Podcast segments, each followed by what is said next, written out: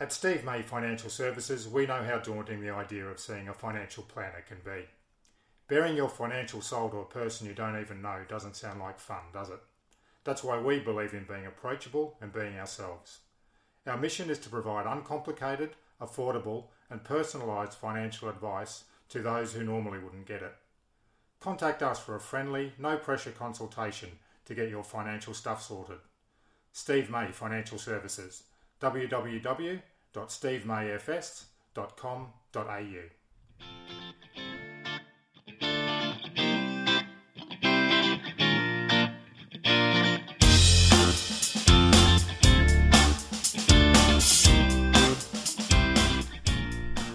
Hello, welcome to the Money Men podcast of Thursday, the 8th of October 2020. Steve May here. I'm without my partner in crime, Luke, this week. Uh, he is currently holidaying on the north coast of New South Wales, having a great break, I'm sure. Have a beer and a, perhaps a game of golf for us, Luke, while you're up there. So, what's been happening the last two weeks? Uh, the looming US election. Uh, Donald Trump has COVID. Uh, the markets have been pretty bumpy uh, as a result of uh, those things. Um, depends really depends on what the latest uh, hourly news is regarding, you know, the U.S. economy, the election, um, Donald Trump, etc.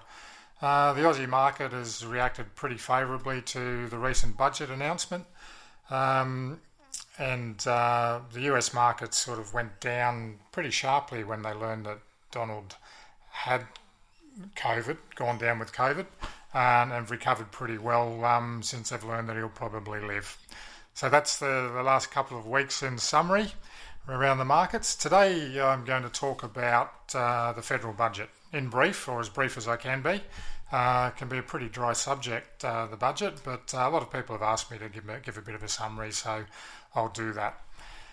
Remember, um, it's just a proposed budget at the moment. Until uh, it goes through Parliament as, le- as legislated, then uh, none of this uh, is actually uh, in force. Um, so watch this space. We'll let the, the politicians do all their argy bargy and uh, and mucking around with it and see what comes out the other end. Number one that I wanted to uh, touch on regarding federal budget announcements was the personal income tax um, measures.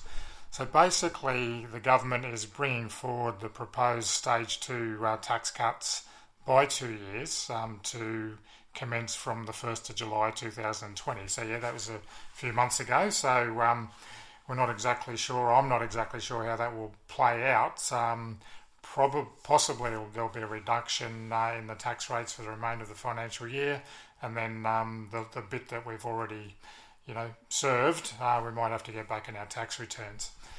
Um, but basically, 7 million individuals are expected to receive uh, tax release of, relief of uh, $2,000 or more under the new um, tax thresholds. Um, and low and middle income taxpayers will receive um, oh, up to $2,745 for singles and uh, $5,549 for individuals over the course of, um, of a financial year. So it's, it's actually reasonably reasonably substantial. Um, and how, how does it actually work? Well, well, basically the tax-free threshold, uh, which has been eighteen thousand two hundred dollars, so you can earn up to eighteen thousand two hundred dollars before you pay any tax. Um, that hasn't changed, um, but now, if you're earning between eighteen thousand two hundred and forty-five thousand dollars, the tax rate for that bracket is 19 cents in the dollar, whereas um, it was 19 cents in the dollar only up to $37,000 previously. Um, then the next tax bracket, um, which is $45,000 through to $120,000, has a 30% tax rate. So that bracket between 45,000 and 120,000 has only a 30% tax rate now whereas previously up to $90,000 attracted 32.5 cents in the dollar and then from 90,000 to 120,000 attracted 37 cents in the dollar. Um, so that's uh, that's a that's the actual um, income bracket that is seeming to be, be attracting the, the most benefit from the tax cuts. Uh, if you're earning $120,000 to $180,000, then the tax rate is 37 cents in the dollar. That's unchanged basically. And then if you're over earning over $180,000, um, then uh, the portion above $180,000 gets taxed at 45 cents in the dollar, and that also is unchanged. So um, some reasonable tax breaks there have been brought forward. Um, obviously, the government wants people to um, to spend money, uh, so that stimulus is there to uh, have a bit more in the pay packet and spend it and uh, get the economy moving.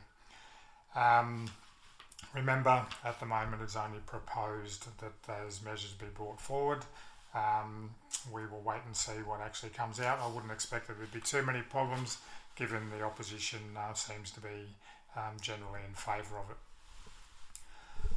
Okay, let's move along to Social Security. Um, the JobKeeper payment um, has been sort of extended to the 28th of March 21. Uh, but uh, yeah, there'll be some changes and it'll be targeted at businesses that continue to be most significantly affected by the economic downturn. Won't go into the nitty gritty of that, but um, it's been extended but uh, tightened up somewhat.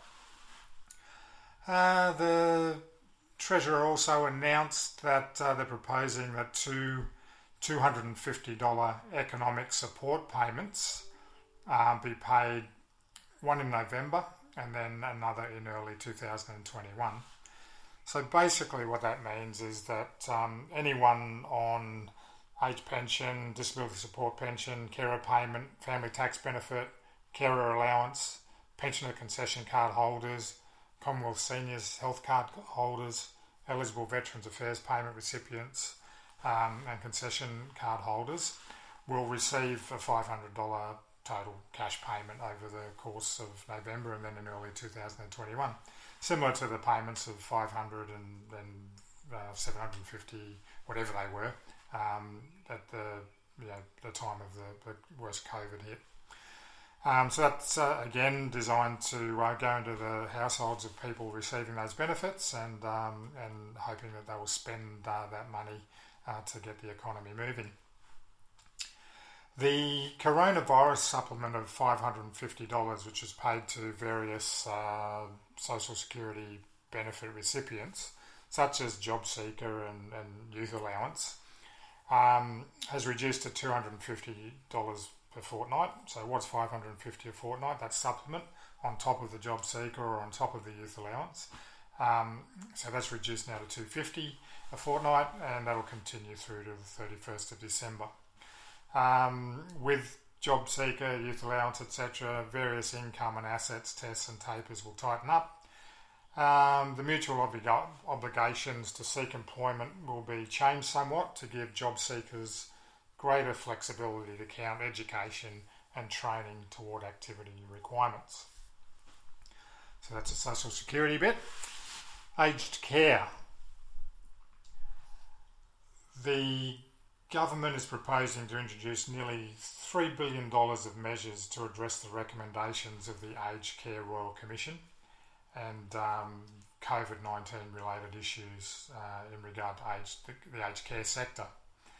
Um, some of the things proposed are additional home care packages, uh, assistance to the frail or self isolated, um, guarantee of supply of food for the frail or self isolated due to COVID, and uh, plenty of other measures too. I won't dwell on it or delve right into that, but um, there has been uh, a fair commitment to the aged care uh, sector and area proposed under this budget. Okay, there's a, as you would expect um, from a coalition government, there's you know a lot of uh, business support uh, being announced. I won't go into all of the measures, but um, probably the main one is uh, the job maker hiring credit. So that is where it's proposed that if an employer were to employ a person, an eligible person, who's aged between 16 and 30, then the employer would be eligible for a $200 weekly payment to, I guess, subsidise the cost of employing that person. So the proposed employee must have received job seeker payment or youth allowance, other, um, or parenting payment for at least one of the previous three months at the time of hiring. So it's designed to you know to get people who have been affected, you know, maybe affected by COVID or or who have been unable to obtain work to this point uh, into the workforce. And again, the theme is get the economy moving, get money being spent, and uh, and employment uh, down. Um, 12 months is how long the payment or the, the subsidy will be paid um, from the time of first employment. And the employing business must basically increase its numbers and its cost of, um, of employment, uh, so salaries, wages, um, to be eligible. So, you know, that, that would stop, um, you know, businesses from perhaps sacking one person and employing another to get the $200 a week, um, or perhaps um, laying someone off and then putting them back on again um, to, to get the benefit of the $200 per week. Um, believe it or not, there are some employers out there who uh, might try that sort of stuff, um, and this is obviously that is designed to stop that from happening. And I did forget to mention that um, it's not just for uh, potential employees between the ages of 16 and 30. Um, it is also potentially for people between the ages of 30 and 35. But if the employee is between 30 and 35, then the um, the hiring credit or the, the subsidy, for want of a better word, reduces to $100 per week instead of the $200 per week that would be payable for an eligible employee between 16 and 30. There you go, clear as mud, isn't it? Um, but hopefully that just gives you a bit of an idea of how um, employers may be able to um, hire people that they might not have otherwise um, felt compelled to or felt confident enough to um, given the current economic circumstances. Okay, uh, wouldn't be a Money Men episode without talking a, a, a little about superannuation. And um, so basically, yeah, there's some announcements regarding superannuation. Not very many changes, really, um, that would really uh, be applicable to an individual um, you know, in regard to their money or the management of their money or how much they can put into super or how much they can take out and when. Um, but in in reality, it's designed to make sure that superannuation is more transparent and accessible, and um, and employees can make um, better choices regarding the fund that they're they're using. Um, you know, one of the key things that's announced is that the super fund that an employee has will follow them if they change employers. And that's designed to try to stop the, uh, the circumstances where an employee might, over the course of their life, end up with six or seven superannuation funds because every employer they go to um, has a different fund and they, they don't um, choose to ask their employer to pay into the fund that they do have. So, this stapled style of uh, superannuation fund means that um, you know, through the ATO reporting, etc., um, an employee will carry one superannuation fund right through their employment um, career, you know, through their career in various employers, unless, of course, they choose um, you know, to use different fund. So they, an employee can still choose to use the fund that an employer offers by default, or could choose to use a fund that they um, they manage along with their financial planner uh, or whatever. But in the absence of that choosing, um, or that choice, um, the, the super fund that they already have will follow them from employer to employer. The government's also proposing to make it easier for people to choose a better fund. Um, will be a Your Super comparison tool that will be provided to all superannuation members. It'll be provided and maintained by the Australian Tax Office um, and is designed to help people you know, compare funds and work out whether there might be a better one available. Not real sure about that one. Um, I'd really like to see exactly what that super comparison tool actually compares, um, and whether it's comparing apples with apples or whether it's tilted towards various funds or styles of funds, whether returns come into play or is it just fees. Um, as usual, I, I think when you're looking to choose a super fund, you're best to get advice on it because it's a bit of a minefield. Um, you know, a super comparison tool sounds great, but what's it, what is it actually comparing? And do you really understand uh, what's going on in regard to fees and charges and returns, um, even with a tool? Uh, what else? Uh, super funds will be required to meet an annual objective performance test. Whatever that is, we'll find out, I suppose. Um, but basically, they'll have to um, meet that annual objective performance test, and if they don't meet that test, then they will have to inform their members. So if they fail the test, uh, the super fund will have to inform its members. Um, and if they continue to fail the test, they won't be able to take on new members. So that's a really, really interesting one. Again, I'm not so sure about this one. Um, what is an objective performance test? Let's wait and see. Um, you know, is it performance over a year? Is it performance over three years, five years, ten years, twenty years, one month, one week? Who knows? And um, and are they all being compared um, to similar products or different? Are the asset weightings and allocations the same or different? We'll have to wait and see. Um, but gee, it's um, it's quite interesting that an annual objective performance test is going to be put in place. Watch this space. And another really interesting one around superannuation is it will become an obligation of the trustees of the super fund to act in the best financial interests of members. So it's a little bit different to what it is now. Um, and the word financial has been sort of uh, plonked in there. Plonk is probably not the right word, but um, but trustees will be obligated to only act in the best financial interests of members. So by putting the word financial in there, it, it sort of means that you can't play around with what what best interest is. Um, it's got to be best financial interest. Um, it'll be interesting to see how those funds out there that are pushing, you know, rightly or wrongly, the the leaning towards only ethical, green, environmentally responsible, socially responsible investments um, fair, given that it has to be the best financial interests of members that, are, that is in play here. So I'm guessing returns, and could returns be affected if the fund is limiting itself to certain sectors or types of um, of investments that uh, are tilted a certain way. Again, we'll have to wait and see what that, that really means um, once it comes into play, if it even gets through.